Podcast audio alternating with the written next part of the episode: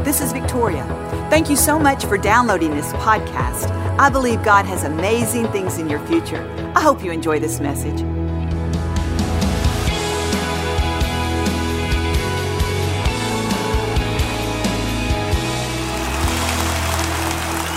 When Joel and I first started dating many years ago, we had a mutual friend. And I didn't know this at the time, but my friend was talking behind my back with Joel.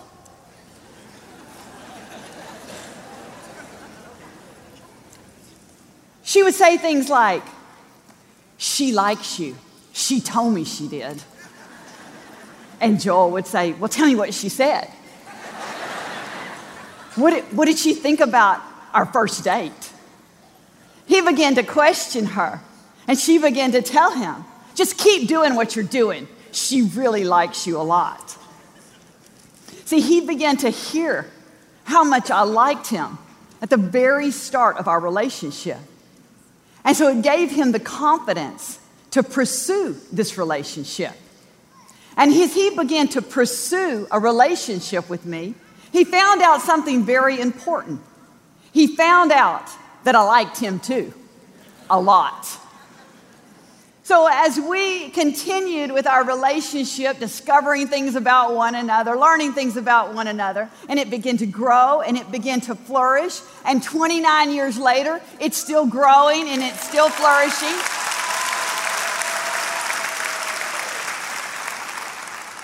You see, Joel went from hearing that I liked him to experiencing that I liked him. He went from hearing to literally knowing by my words and by my actions. And too often, we sit on the sidelines of life because we hear something is good, but we don't allow it to develop a confidence in us to pursue what is good, to pursue those things that we want. It's like that with the love of God. Your family, your friends, maybe you heard about Jesus when you were young. But you know what? There's just some areas of your life you cannot pursue him. You've let him in maybe a little bit, but there's areas that you think, I don't want him to get to know me in that area. He may not like me anymore.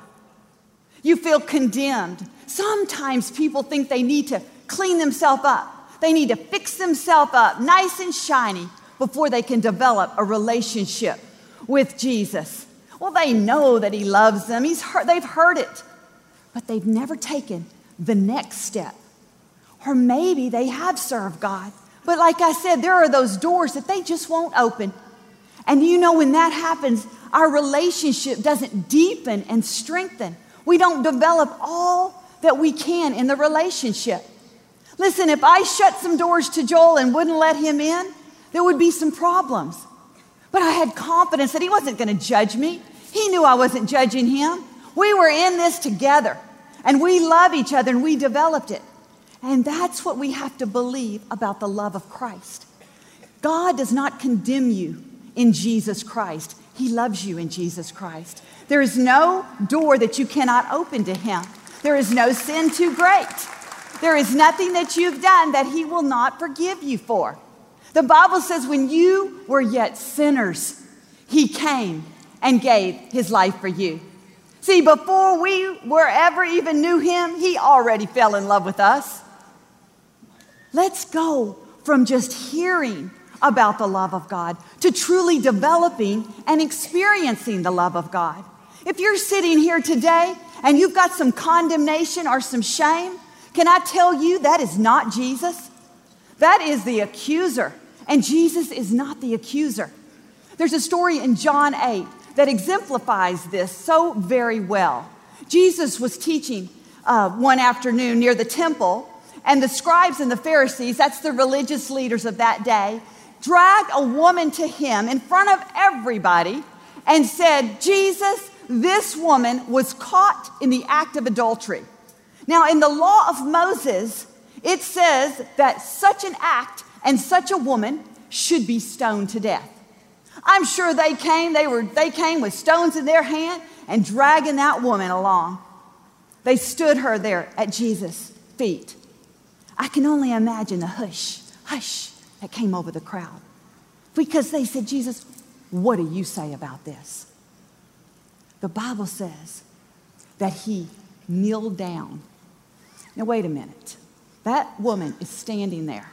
I can only imagine as she has her eyes glued to Jesus to see what the verdict is. When he began to kneel down, I can only imagine her heart beginning to flutter in her chest, thinking, oh no, what is he going to do? Is he going to pick up a rock? Is he going to start this execution right now? Because, see, we read that story quickly, but when it's happening to you, it's happening in slow motion. You got time to think about it. Why else would he bend down if he wasn't going to pick up a rock? Can you imagine that going on in her mind? But the scripture says that he knelt down and he began to write in the dirt. Then he stood up again and he looked at those accusers and he said, Those of you without sin, you cast the first stone. He looked at them and then he knelt down again. The scripture says that one by one, one by one, they began to walk off, from the oldest to the youngest. You know, that's just like Jesus. He gives you time to think about it. He tells you something, and then he gives you time to think about it. He stood up again, looked around. There was no one, just he and the woman. Can you imagine that woman standing there still trembling? She's standing there thinking, what just happened? You know, the law that they talked about was the law of Moses that was, was given to Moses by God, and it was written on tablets of stone by God's own finger. It was written on Mount Sinai. Jesus, when he knelt down, we don't know what he wrote. He didn't come to abolish the law. The scripture tells us he came to fulfill the law. And I find it quite interesting that the same law that was written by God's finger, he sent his son to write something else with his finger in the dirt. And that was mercy. We don't know what he wrote, but it had to have been mercy. Because he looked at that woman and said, Where are your accusers? Is there anyone here condemning you? She said, No, sir. And he said, I don't condemn you either. He said, Go and sin no more.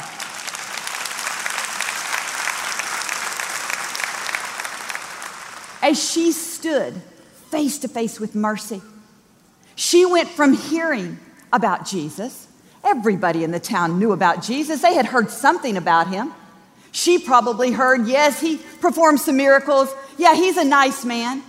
But she went that day from hearing about Jesus to experiencing the love of Jesus.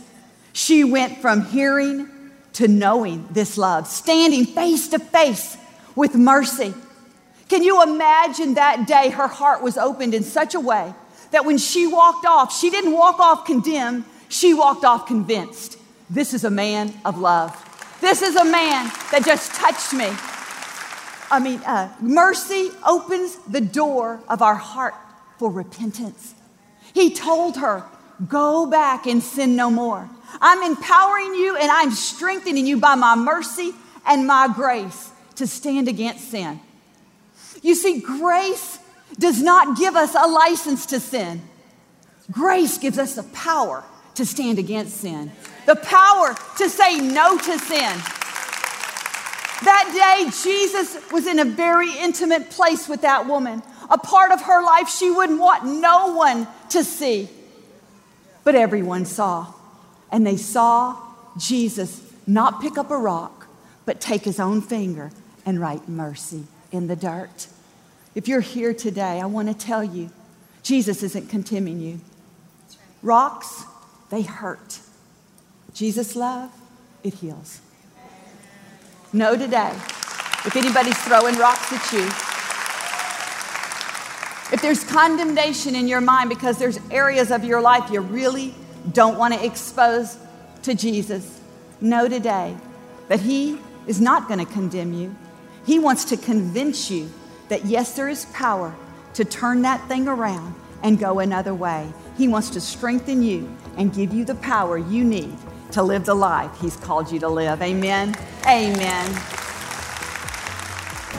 Thank you for listening to the Joel Osteen Podcast. Help us continue to share the message of hope with those all over the world. Visit joelosteen.com slash give hope to give a gift today. Thanks for listening to the podcast. Be sure to subscribe so you can get all of the latest messages. Know that we pray for you. God bless you.